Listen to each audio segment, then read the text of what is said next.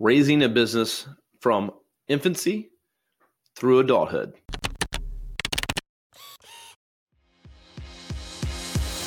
Hey there, I'm Kevin Daisey. And I'm Eric Olson. Join us on our journey to building a $100 million company. What's up, everybody? This is Kevin Daisey here. So, if you haven't read the book yet, and I know my business partner Eric has probably mentioned this book as well on this podcast, The E Myth is a great book. I was recommended to me by a podcast guest on my other podcast, the Managing Partners podcast. And great book. I don't care if you're a sole proprietor, one person company, or 500 people. It's a great book and it puts things in perspective. And if you're trying to grow or you're stuck and not growing, it's a great book to listen to. So, and so one of the things that I got out of it was taking your business from infancy through adulthood. So think about this as a parent. If you are a parent and you're listening, when you're raising your kid, the whole intention is to raise them to be independent, self sufficient. They can move out at some point. They go to college, they get a job, they're successful. And hopefully you can move back into them one day and they'll take care of you, right? So that's how we treat our children is that they need to be smart, go to school, get a job, and so on.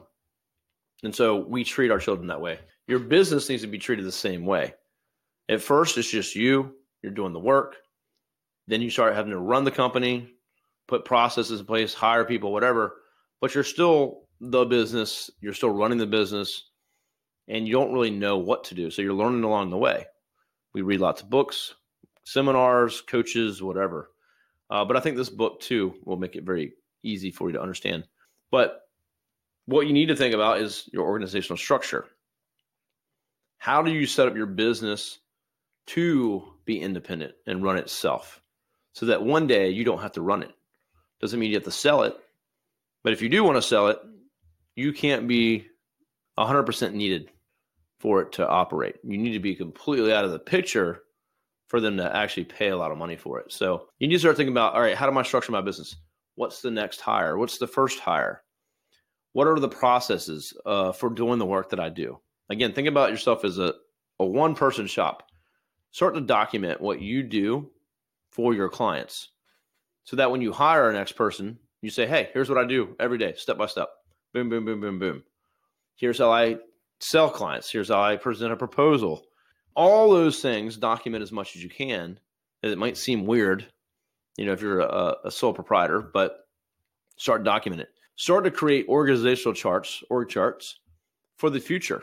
What is it? What is the company going to look like when we hit hundred thousand dollars? When we hit a million dollars? When we hit ten million dollars? What am I going to need? And of course, you can go out there and consult with people, find mentors, ask others.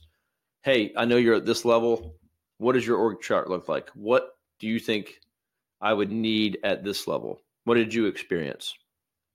There's plenty of people out there that'll help and offer support. So you need to start thinking in the future how's my company going to run? How do I need to structure it? What things do I need in place? Another big thing that I talk about all the time is your ideal customer. Who is your ideal customer? Focus on that and build your company around that. Don't care about anything else or any other potential customer. That'll help you get clear and concise and work towards that exact customer. Your marketing, your messaging, your processes should all be there to uh, support that customer, but also it's going to attract that customer. So, all these things you need to think about how do you take your business from infancy on until and through adulthood. If you like this podcast and you know a lawyer who wants to grow their law firm practice, tell them to check out arraylaw.com. Array Digital exclusively serves managing partners who want to aggressively grow their law firm. arraylaw.com.